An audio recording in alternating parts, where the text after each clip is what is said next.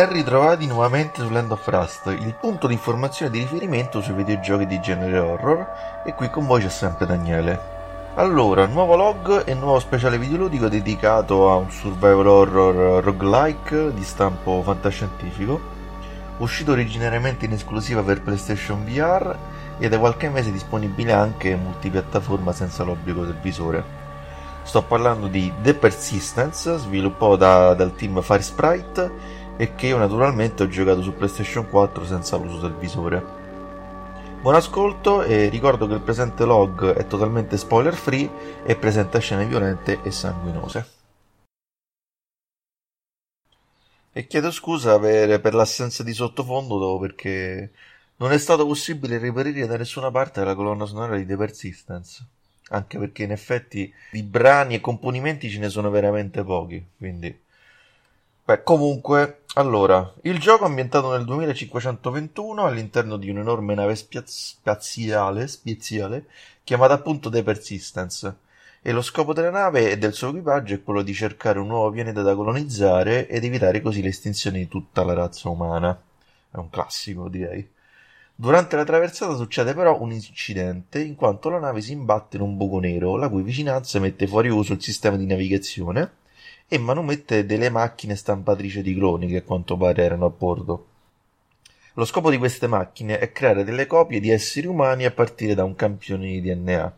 Il problema però appunto è che l'influenza del buco nero ha manomesso queste stampanti, creando al suo posto, quindi al posto di, di, quindi di esseri umani sani e lucidi di mente, eh, queste stampanti creano, hanno cominciato a creare degli abomini e mutanti che vogliono ovviamente farci la pelle e che chiaramente hanno creato un disastro allucinante su, sulla nave, quindi tutto l'equipaggio praticamente è andato a farsi fottere.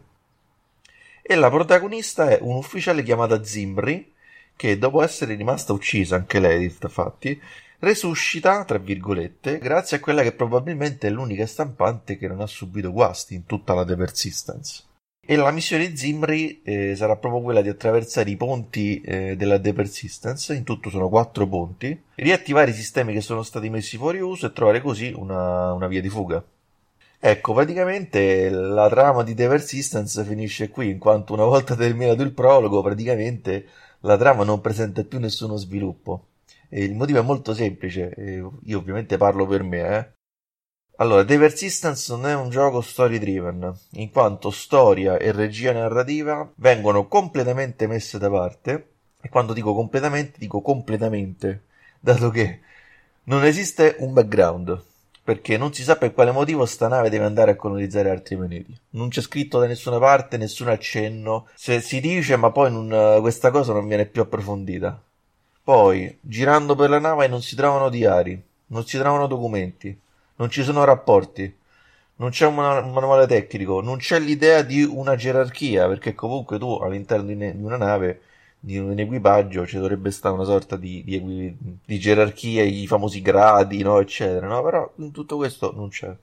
Poi non c'è un qualsiasi cazzo da leggere, non ci sono foto, non ci sono video, praticamente non c'è vita. Cioè, più che una nave andata alla deriva, sembra una nave appena uscita dalla fabbrica e che deve essere ancora collodata, cioè praticamente quindi come se appena uscita tutta nuova fiammante e, quindi senza alcuna traccia di vita umana. E quindi la persistence, narrativamente parlando, è, è un corpo vuoto, che, che, più vuoto non si può, perché appunto, a parte pochissimi casi, non c'è nessuna traccia del suo equipaggio. E ne consegue purtroppo che più di una volta ti viene da chiedere, ma io che cazzo ci sto a fare qua? Perché appunto, a parte quei quattro obiettivi che il gioco ti offre, il gioco di Persistence non ti offre narrativamente nulla, cioè non ti dà nessuno stimolo e questo, come ovvio che sia, non può far altro che portare un senso di noia allo stato puro. E poi un altro problema è relativo poi alla, alla protagonista, perché praticamente non esiste un processo di crescita personale, in quanto il livello di caratterizzazione della protagonista rimane praticamente piatto dall'inizio alla fine. Cioè, una protagonista che è praticamente un automa, cioè incapace di fornire un minimo spunto di riflessione e non ti dà possibilità di sentirti vicino a lei in alcun modo. Cioè a questo punto tanto voleva renderla completamente muta e, senza neanche pure, pure, senza pure dargli un nome. Cioè avrebbe avuto molto più senso così. Insomma, si è capito che questa scelta di trascurare volontariamente sia la componente storia sia la componente cast da parte degli sviluppatori non l'ho proprio digerita, cioè è una scelta che non ho digerito per niente. Ma soprattutto non ho digerito il fatto che non ci abbiano neanche provato, perché davvero ormai anche il survival horror più piccolo, quello più indie, quello con il budget più basso, quello più brutto, quello più ingiocabile, quello più idiota del mondo, si poggia un minimo a quelle che sono le caratteristiche base di una qualunque struttura narrativa, che sia appunto tramite documenti, tramite diari o tramite anche dei, dei piccoli dialoghi o anche tramite dei monologhi del protagonista. E in The Persistence non c'è nulla di tutto questo. Sapete cosa mi sembra? Cosa mi ha ricordato? Sembra di essere ritornati ai videogiochi degli anni Ottanta, quando nella maggior parte dei titoli dell'epoca la trama era praticamente solo un pretesto e veniva solamente abbozzata e non contava minimamente nulla, presentando solo il punto prologo ed epilogo e lasciando nel mezzo il puro gameplay. E in The Persistence ho avvertito queste sensazioni e mi dispiace veramente perché in realtà il gioco potenzialmente poteva offrire tantissimi spunti, cioè sarebbe bastato prendere quei due, te- quei due tre temi, no? una volta ampliati adeguatamente, avrebbero dato vita a grandi spunti di riflessione.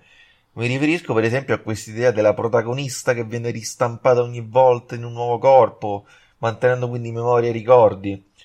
Cioè, un'idea che avrebbe dato vita a riflessioni anche di carattere più filosofo, filosofico, come il valore del, dell'identità umana, il rapporto con il proprio corpo, ma soprattutto i concetti di vita e di morte, in quanto la morte in The Persistence non ha alcun valore, ma eh, diventa parte di una routine. Eh, quindi insomma, secondo me le basi per una fruizione narrativa un po' più story driven ci stavano tutte, solamente che il team, eh, questo qua chi sono, i Far, Far Sprite, il team ha optato per altre scelte che personalmente ho ritenuto molto discutibili. Quanto togliendo questo aspetto finisci chiaramente per penalizzare il gioco in termini di qualità artistica.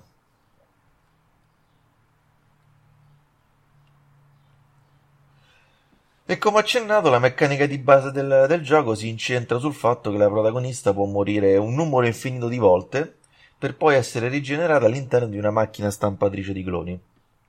E questo aspetto, unito al fatto che la mappa della nave cambia ogni volta che resuscitiamo, denota la natura tipicamente roguelike di The Persistence. Allora, io confesso che ho trovato l'approccio iniziale, il primo approccio, decisamente complicato perché il gioco non ti prende minimamente per mano non ti dà un vero tutorial, a parte i comandi, i com- quei due o tre comandi di base, e ti permette di fare fin da subito una serie di azioni e possibilità da lasciarti inizialmente spiazzato. Cioè, praticamente, facendo proprio un elenco veloce veloce, fin da subito possiamo avere il teletrasporto che ci permette di spostarsi, di spostarci velocemente all'interno della stessa stanza, praticamente è una sorta di di mini teletrasporto, cioè per teletrasporto non si intende da, da un punto a un altro della nave, ma piuttosto uno spostamento rapido di pochi metri all'interno di, uno spa- di, un, di una stanza, di un, di un, piccolo spazio, insomma. Poi abbiamo, abbiamo possibilità di usare il super senso, che è una sorta di sonar che ci permette di individuare la presenza dei nemici anche qui all'interno della stessa stanza, insomma, della stanza dove ci troviamo. Poi la possibilità di raccogliere cellule staminali per sviluppare le caratteristiche fisiche del personaggio. Poi raccogliere la valuta del gioco per poter comprare armi e accessori vari. E qua fin da subito, eh, cioè una montagna di armi ed accessori disponibili fin da subito. Quindi non è che si sbloccano pian piano come, come in genere si fa, no? Che comunque tu all'inizio c'hai quelle due o tre armi, poi vai avanti, cominciano le armi più potenti, gli accessori extra invece no, qua invece hai tutto, fin, tutto e subito. Poi possiamo, abbiamo a disposizione una pistola speciale per succhiare cellule staminali dai nemici. Poi abbiamo possibilità, possibilità di fare un attacco da mischia. Cioè tutto questo, tutte queste cose che vi ho elencato, possibili fin dal primo minuto di gioco e secondo me questo dimostra un po' il senso di generale pigrizia da parte del team perché è ovvio che presentandomi tutte queste opzioni fin da subito mi crei due problemi. Il primo è di natura di approccio iniziale perché tu mi ubriachi di tutte queste opzioni e non mi ci fai capire niente. Diciamo che ecco, per chi come me ha una men- è ludicamente molto pigro, eh, deve, quindi devo essere preso per mano e quindi avere un approccio molto più progressivo. Chiaramente una presentazione del genere mi, mi ha messo in, in molta in discreta difficoltà, ecco. Poi il secondo problema di, questo, di questa impostazione è che, come già detto per la trama, in termini di gameplay non c'è una crescita vera e propria, in quanto io ho potenziale accesso a tutte le armi, cioè ho, posso usare questo teletrasporto, posso usare il super senso, quando invece sarebbe stato più interessante che tutte queste cose mi fossero state centellinate e presentate man mano, appunto come vi dicevo prima. E vabbè, è una scelta, io posso rispettare, ma io non condivido, insomma. E vabbè, andando avanti, diciamo che una volta superato poi questo approccio iniziale e preso confidenza con tutte le opzioni fornite da The Persistence, il gioco, devo dire, che si dimostra anche discretamente divertente e spesso anche, spesso anche appagante una volta che, una volta che si superano sfide scusate, particolarmente complesse. E tuttavia ho comunque avuto a che fare con un paio di problemi non, non di poco in generale poi un senso di macchinosità, nel senso che comunque muovere la protagonista, usare il sistema di mira, eccetera, è macchinoso, perché non c'è enfasi all'azione, praticamente tu non puoi correre, non puoi fare il... Spesso nei survival horror, in alcuni survival horror c'è la... com'è che si dice? La, la girata a 180 gradi, no? E comunque non ti dà enfasi alla fuga, cioè comunque la componente survival non è non è esaltata. Che poi l'azione, perché l'azione del, della protagonista è molto lenta. Ho, cioè, addirittura sono dovuto andare nelle opzioni e aumentare la velocità della sensibilità della levetta. Perché veramente sembra di guidare un carro armato. Questo, riguarda, guarda, questo riguardava prettamente i, contro, i sistemi di controllo. Il secondo problema che ho riscontrato è che una volta che si supera il secondo ponte della nave, che vi ho detto in totale sono quattro ponti, si comincia ad avvertire un, un, senso di ripetitività in quanto il gioco non è altro che entrare in ogni stanza, prendere tutto quello che trovi, quindi cellule staminali e soldi, uccidere chiunque trovi e così via stanza per stanza. Cioè tutto, tutto questo unito al fatto che non c'è stimolo narrativo, finisce per creare una formula piuttosto monotona e, e stentata. Ogni tanto si presenta qualche situazione particolare in cui l'atmosfera di gioco si fa più pesante, ogni tanto esce fuori qualche, qualche jump scare, tipo ti si chiude la porta in faccia all'improvviso, oppure qualche scintilla elettrica ti, ti, si, sca, ti, ti si presenta, cioè, ma comunque sono situazioni che poi si ripetono anche queste e non ti sorprendono più, insomma. E poi diciamo che, come dicevo prima, insomma, una volta superati i primi due punti, il gioco riserva poche sorprese e si presenta tutt'altro che opprimente claustrofobico, perché poi ragazzi questa cosa che quando si muove, che ogni volta, che quando muori poi resusciti, secondo me non crea neanche ansia alla fine, perché poi una volta che muori tutti gli oggetti che hai raccolto, tranne le armi, che quelle le perdi invece, quelle le cellule staminali e soldi li mantieni. Quindi praticamente ogni volta che muori, che fai? Vai sulla macchina, quella per sviluppare il personaggio, utilizzi le, le cellule staminali che hai raccolto e così potenzi il personaggio. Cioè, quindi praticamente la morte, anziché essere penalizzante, quasi ti aiuta. cioè, un po' un paradosso, boh. E quindi questa meccanica finisce per penalizzare la natura prettamente survival horror del gioco, in quanto le atmosfere non sono mai rarefatte e raramente si rimane spiazzati in quanto The Persistence segue un filo logico che si rivela assai banale e prevedibile. E, e, e, qui, e qui preciso che non c'entra niente il fatto di averlo giocato senza il visore, perché non è un discorso legato all'immedesimazione, ma piuttosto di regole che ciclicamente si ripetono e che dopo un po' non sorprendono più. Perché il gioco a questo si riduce: esplori il ponte, ripulisci la stanza, ammazza i nemici, Passa alla stanza successiva, ripulisci la stanza, ammazzi i nemici, stanza successiva, ripulisci la stanza, eccetera, eccetera, eccetera. E poi, vabbè, nel mezzo ogni tanto si muore e quindi tu muori, potenzi la, la protagonista, ritorni sul ponte dove eri arrivata, ri, vai per la prima stanza, ammazzi i nemici, ripulisci la stanza, vai alla stanza successiva, cioè, questo è continuamente così. Cioè, sempre tutto così. Dall'inizio alla fine. Poi alla fine del ponte hai raggiunto l'obiettivo, ti si presenta una sfida un po' più difficile e lì chiaramente una volta superata quella sfida vai avanti al ponte successivo e così fino alla fine del gioco insomma. però questo continuamente, eh? non è che c'è una, una variabile o qualcosa che ti cambia il ritmo di gioco, eccetera. No, è tutto, è tutto molto regolare. The Persistence è tutto regolare in termini di, di ritmo di gioco e di gameplay. E per quanto riguarda il resto, anche la generazione procedurale delle mappe, una volta che si è morti, cioè, si capisce che... Cioè, all'inizio ti può, ti può lasciare spiazzato, ma dopo un po' capisci l'antifona, perché è evidente che la nave, al di là del, della mappa generata ma proceduralmente, la nave è sempre quella, con le stesse stanze, gli stessi asset, però solamente disposti in maniera differente e nulla di più, insomma. Uh, una piccola nota di merito invece sui nemici che secondo me malaccio non sono, nonostante artisticamente poi non sono poi il massimo del, dell'ispirazione, però più che altro sa che, che la fortuna è che ogni nemico comunque ha delle caratteristiche uniche e quindi ogni volta devi avere un approccio strategico differente. Eh, che per esempio ci sono i nemici che ti promuovono un approccio eh, molto più stealth, quindi basta che in, in modo molto silenzioso li, li, cogli alle spalle e li uccidi alle spalle senza, senza, senza, in modo indolore, insomma.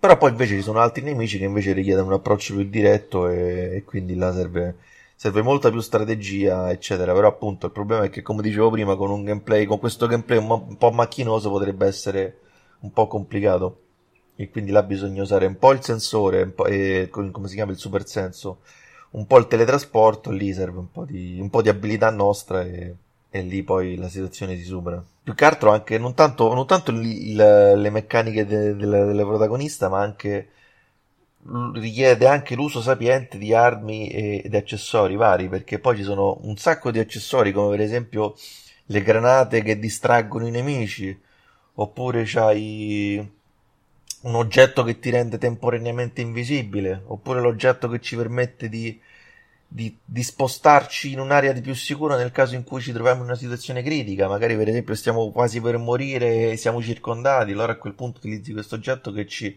scaraventa via in un altro punto della nave. Insomma, un gameplay molto ricco e con tante possibilità, questo gli va riconosciuto. Il problema è che però che questa ricchezza viene sprecata da questa ripetitività di fondo dato che è vero che ci sono nemici diversi, però una volta capita qual è la strategia, la sfida, quella che era una sfida potenzialmente allettante rischia di diventare noia. E tecnicamente The Persistence era un gioco pensato per essere giocato con il visore ed è questo il motivo per cui tecnicamente risulta essere abbastanza modesto, ma, ma il tutto viene mascherato da un effetto scenico generalmente ben costruito e gradevole.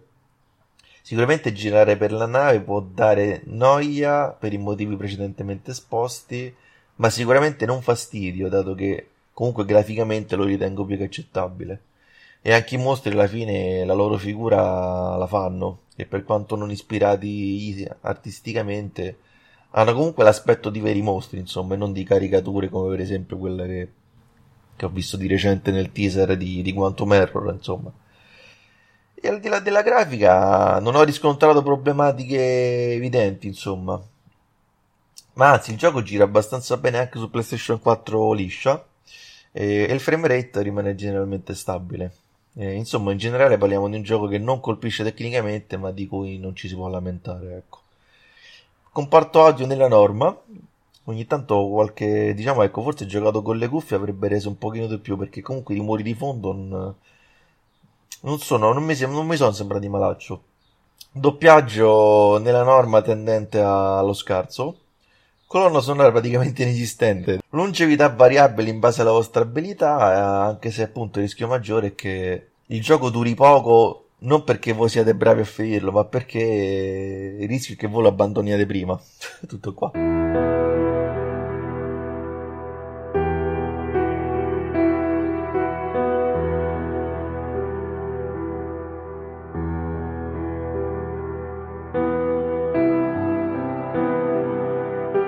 E insomma si è capito che io e The Persistence non siamo andati d'accordo in quanto non ha soddisfatto in nulla le mie aspettative. Questo non vuol dire che il gioco sia pessimo in senso assoluto, dato che, che invece mi sembra che la critica lo abbia accolto molto bene, ma d'altronde su molti aspetti non gli si può dire nulla perché comunque il gameplay è veramente ricco e, ed aperto a tantissime possibilità.